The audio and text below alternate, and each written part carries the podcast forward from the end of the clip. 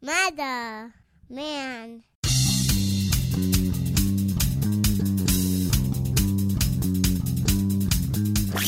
You're listening to Brutal Rewind, brought to you by your friends at Murder Metal Mayhem. We take a topic we've already covered, hog tie it, put a ball gag in its mouth, and throw it head first into a wood chipper. What comes out is our new twist on the subject. Brutal Rewind is exclusively brought to you by Shaker's Cigar Bar in Milwaukee, the most haunted bar in the United States. Book a ghost tour at Shakers today at hangmantours.com. And now, here's your Brutal Rewind.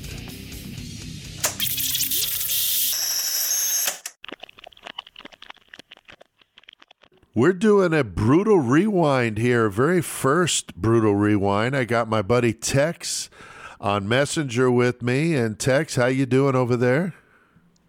Doing great, man. It's uh, sunny and 56 or so here in Damn. Central Texas. Yeah, you Pretty just nice. just kicked me in the scrotum, dude, because it's pretty fucking cold over here. it's sunny, but it's uh, I think in the 30s. It's it's pretty cool, and been getting down there at night. So certainly not uh, not Texas weather, that's for sure. So. Uh, but I've been back here 25 years since I left the state of Texas, so it's been that long since I've been there, and uh, and you're there, of course, and I'm glad uh, glad everything is going good. And uh, when we thought about doing this brutal rewind, it really spawned from you when we first started talking. You said something like, "Hey, I wished I would have been doing these with you guys when you did the." Karla Faye Tucker episode, which was, of course, episode 60 back in June of uh, this year, 2019. And uh, I thought, you know, that might be kind of cool. We go back, maybe if we've done one where there's some new info or something that we maybe forgot to mention or wanted to mention or some kind of new angle to the story. So I kind of put it on the shelf and thought this might be something cool to do. Well, then this came up again. I'm thinking of bonus episodes for weeks where you maybe wanted to be off because of holidays and stuff like that. And so I thought, why don't we get Tex on? We'll do a Karla Faye, like a little mini episode. And uh, because that was a big one. I think it's in our top 10 most listened to episodes since we've been doing the podcast. And I don't know what it is, Tex. I mean, what do you think? Is it the, the chick angle that makes it one that maybe listeners maybe think's more interesting than than some of the others we've done? I think it is, man. You know, you don't you don't hear about too many uh, females being executed, so that's probably the angle that uh, people like. That's true. Now in Texas, of course, you guys. I don't know if Texas leads the country. Do you know in executions? It leads the country um, in executions, and I think it far surpasses uh, any other state. Um, I know that um, I believe we have executed 556 since 1976 when they reinstituted, um, you know, the death penalty, Right. and it's, and only uh, five of those were female. So Wow. yeah, That's interesting. Now, you said we were just talking about this last episode, this very topic. You were saying that you spent some time working uh, on death row in a female uh, with females, and I know that, uh, of course, that's why we have you on on these episodes because of your expertise in the field. But what was that like being around women in that type of environment? it was actually pretty peaceful. Um, the only time it got uh, exciting maybe is when they one of the uh, inmates had a an interview to do, or um, we had special visits from dignitaries and um, anything like that. But it was pretty normal. Right. Now, um, I've been, in, from my working life, worked in prisons, both male and female, and I, I don't like the female prisons at all. I just, I don't know if it's my old school nature or what, but I have a really hard time with women talking like crass and nasty. And of course, in a women's prison, that's all you hear. Um, and it really bothers me more so than hearing guys like that. I don't know what's what overall, not just the death row part of it, but women institutions in general. What what is your feeling on working in both? You know, I've I've been with the state almost ten years now, and um, I didn't really think about it from that angle. But now that you bring it up, yes, um, they do seem a little bit more um, crass, a little bit more uh, hardcore with language and the just the way they do things. The male inmates tend to respect the, the female correctional officers a little bit more than the females respect the men. Um, it's kind of weird when you first go in there and you're hearing cat calls, Right. and you you're like, oh no, they're they're doing that to me. right. Right. So yeah, I mean, it's it's it's a weird experience in the beginning, but I guess I've gotten used to it. So Right. didn't really think about it that way. Of course, with you being Tex and everything, you cat calls to you. That's just an every fucking day occurrence. I mean, just walking down the street, women just throwing themselves at you, you know, panties flying across the street, that sort of thing, right? Well, you know, it is what it is, you are Tex, that's for sure. No, that's great, dude. So yeah, I know what you mean. The the female institutions are definitely weird. My dad had the same thought. Uh, he worked in a in a triple max uh, women's institution in Bedford Hills, New York, where Amy Fisher and some uh, famous clientele were. And then across the street, there was a men's institution where they classified the inmates. And he always said that he much preferred being in the male institution because of that, with the women and the way they were. And also, a lot of them were very accusatory of males, you know, touching them, looking at them, anything like that they could stir up. It was a way to kind of get people in trouble or whatever. They they just kind of enjoyed the the you know the fun of it all.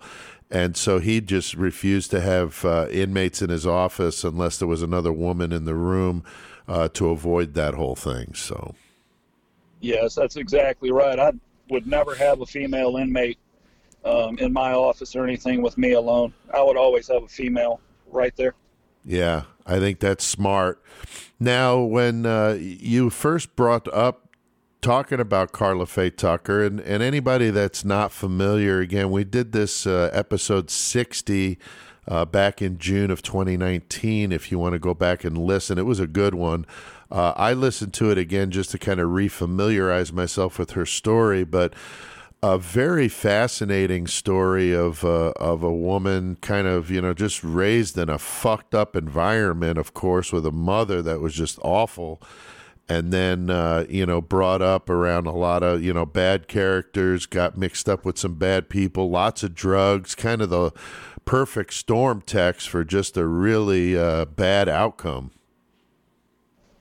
Yeah, you know when your mom is is uh, watching you roll a joint and says, "No, no, no, let me show you how to do it." right Kind of a fuck, kind of fucked up childhood. yeah yeah and i mean the whole groupie thing i mean just very disturbing the kind of stuff she was doing with her mother uh, very very fucked up and uh, just hanging around a lot of really bad people and of course that one night where things got really out of hand they went to uh, pay that guy a visit that was supposedly you know had hit her girl or one of her friends and they went to his place and things got out of hand and she fucking busts out the pickaxe dude that's some brutal shit there Yeah, it is all over a motorcycle.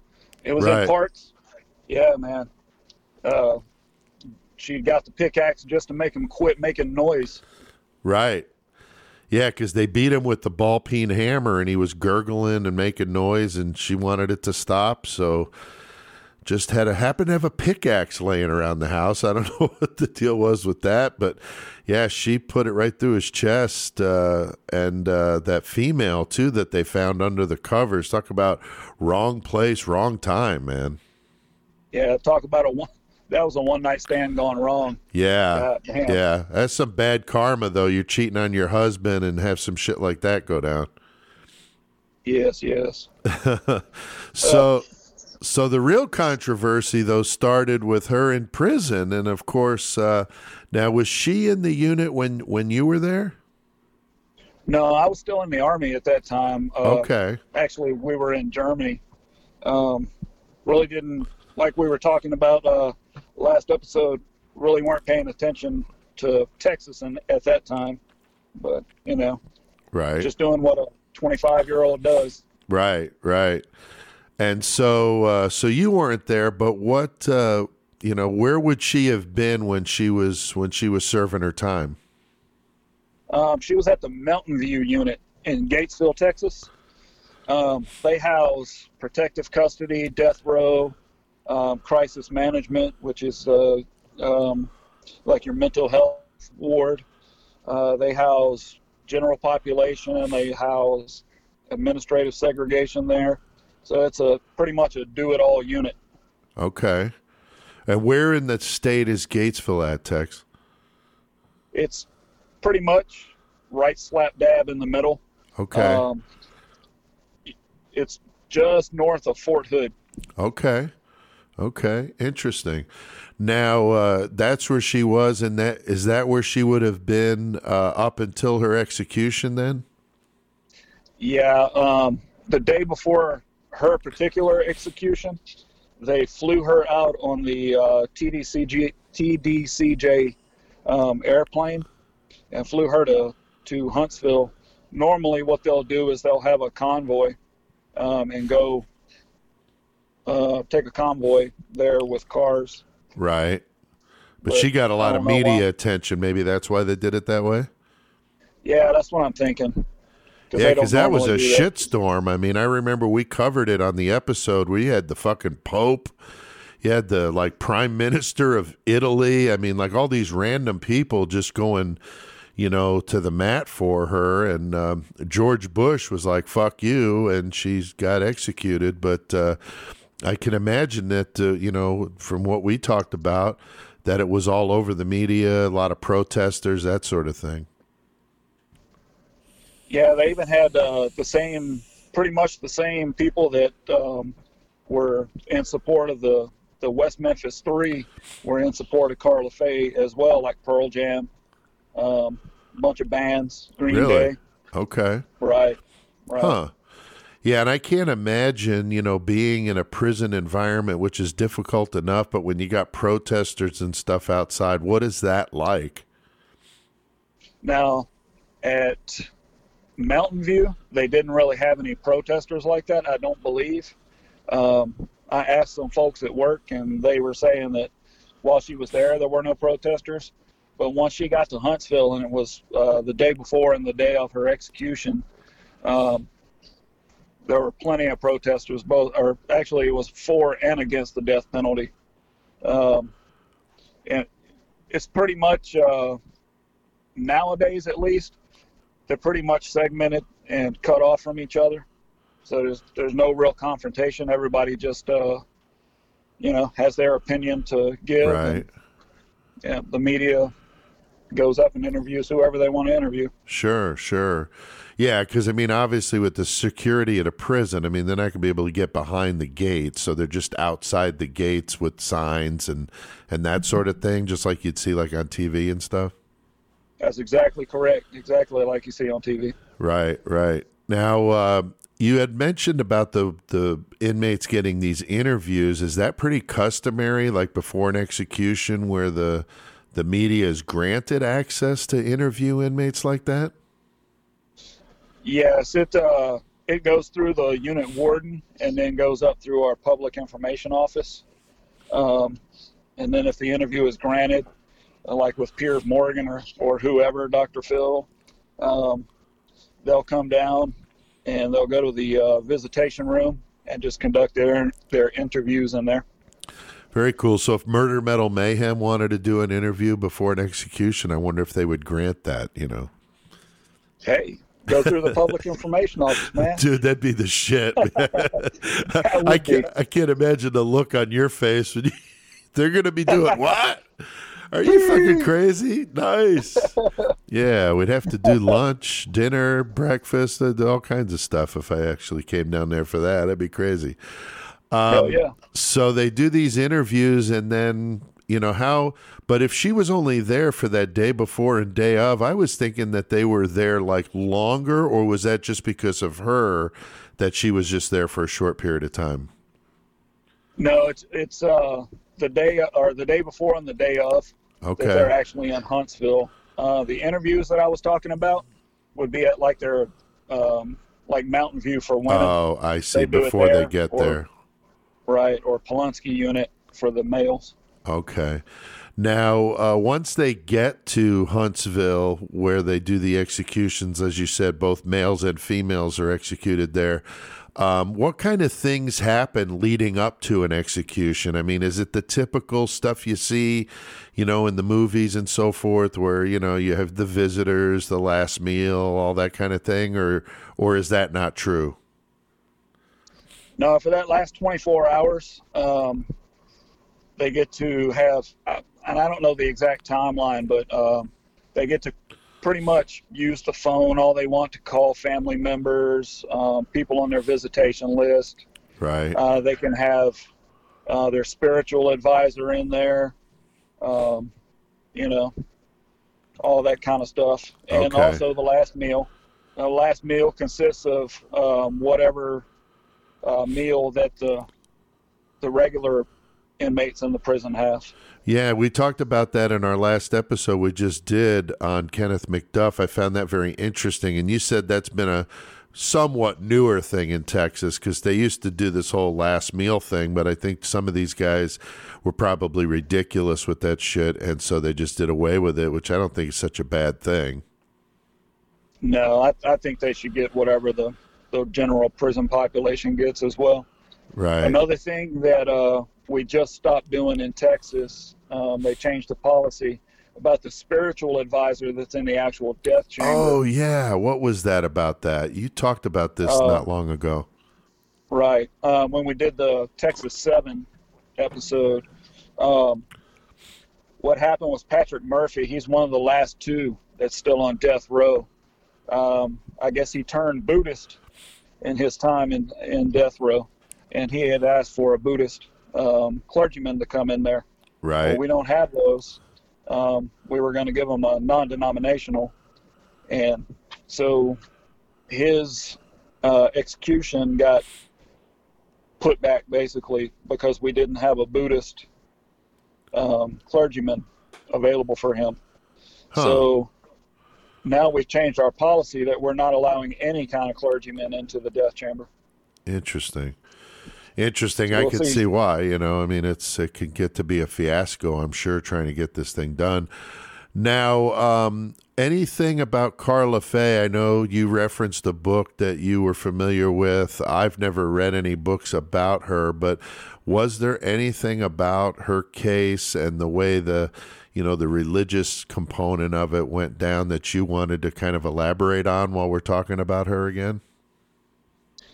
she actually in her she wrote a letter to george bush um, when he was governor and to try to get her um, her execution commuted to life without the possibility of parole um, and she said uh, what did she say basically um, don't don't use my gender as a reason to commute my sentence. Base it purely upon um, my rehabilitation and not the person that I was when I committed the crime. Um, she didn't really, she well, she did mention religion in there, but she didn't really want him to base it upon that as either. Interesting. And obviously, he didn't agree with her. No, he didn't. Right, right. Another thing I wanted to bring up too was uh, I don't know if you do you know anything about another inmate. Her name was Pam Perillo. No. She was on death row when Karla Faye Tucker got there, um, and she had already, or she had spent 20 years on death row. And when she, when Pam Perillo was there, there were two uh, women on death row, and then Karla Faye Tucker got there, and she was actually scheduled to be the first woman executed instead of Karla Faye. she was within two days of her execution date, and the Supreme Court um, got her sentence, or I'm sorry, they got her to have a retrial, and so Karla Faye's date got pushed in front of hers, and then oh, she got wow. yeah she got commuted to um, life without the possibility of parole in 2000 during her retrial. But before that, as you know, um, Karla Faye was executed, and I think Karla Faye being executed had something to do with her um, her death sentence being commuted. Huh. We didn't. They didn't really want to deal with that. You know what I'm saying? Right, right. They didn't want to deal with a media fiasco or anything like that. Oh, wow. So that Interesting. didn't last. That really didn't last too long, though. Yeah. Also in, in the year 2000, uh, there was another inmate that got executed, another female inmate, Betty Lou Beets. Oh, okay. So I guess our fear of the media didn't last too long. Yeah. Well, like most things, you go to the next shiny object, right? So, Yeah. Yeah. well, very interesting. And yeah, of course, you know, when whenever you bring in, you know, the the the female component, uh, people tend to get more sympathetic. You know, it's obviously our our society the way it is. It's uh, it's that way, and it's you know people try to buck that, but it is hard to fight that instinctual, you know, uh, feeling toward women. That's obviously different than males. I mean, people feel more sympathetic, and you know, I, I didn't think she was an attractive woman, but there were people that said she was attractive, you know, and and you know, it's the woman on death row attractive, you know, and the whole sensationalism of the crime and you know, oh, woe is me. She was raised, you know, in a drug uh, environment with a bad mother, which is certainly not, you know, not a stretch. But you know, I don't know if it, it excuses any of that kind of behavior. I think it's just natural for us to to feel that way. Yeah. And the Pam Perillo thing is the thing I wanted to bring up um, because her story pretty much parallel Karla Faye Tucker's. Really? Um, if uh, you could check her out, we, we could do an, an episode on her too. Oh, cool. Um, yeah. The Pam Perillo thing, man, uh, and Karla Faye Tucker, their stories pretty much are parallel, except for Pam Perillo's, uh, you know, her life or her death penalty uh, got commuted to life without the possibility possibility of parole. And Right. she's actually still there. Wow. Interesting. Did she have orgasms when she buried an axe into somebody's chest, though? I mean, that that was pretty wild. No, I think she had a, or- she had an orgasm when she put a machete into some dude. Oh, damn. oh, fuck. Yeah, we'll definitely have to do this one then. I'll check her Yeah. out. That's for sure. Well, very cool. Anything else you wanted to add, Tex, about this case before we uh, end this brutal rewind number one? That pretty much wraps it up, man. Well, that's cool. Uh, I'm definitely glad we got a chance to revisit it. Like I said, Karla Faye Tucker, one of the more popular episodes we've done. It was episode 60 in uh, June of 2019. If you want to go back and listen to the original, and then uh, now you've heard some updates. Uh, from Tex, who of course has uh, up to, to 10 years experience working with uh, inmates in the Department of Corrections there in Texas. So that's a very cool experience to have. And thanks, Tex, for coming on and talking to us. We sure appreciate it, man. Yeah, man. Thank you for having me on again. Of course, of course. And you guys listening, remember this uh, Brutal Rewind's been brought to you by Shaker Cigar Bar of Milwaukee, uh, America's most haunted bar. You can book a tour, seance, or one of their Jeffrey Dahmer Cream City Cannibal tours. Go to hangmantours.com. And uh, thanks for listening to Murder Metal Mayhem. You could listen to us, of course, online on any podcast player or go to murdermetalmayhem.com and uh, stream the episodes. Uh, everything out there is free. So we appreciate it. And until next time, we'll uh, do another brutal rewind on your ass. Mother, mother, man.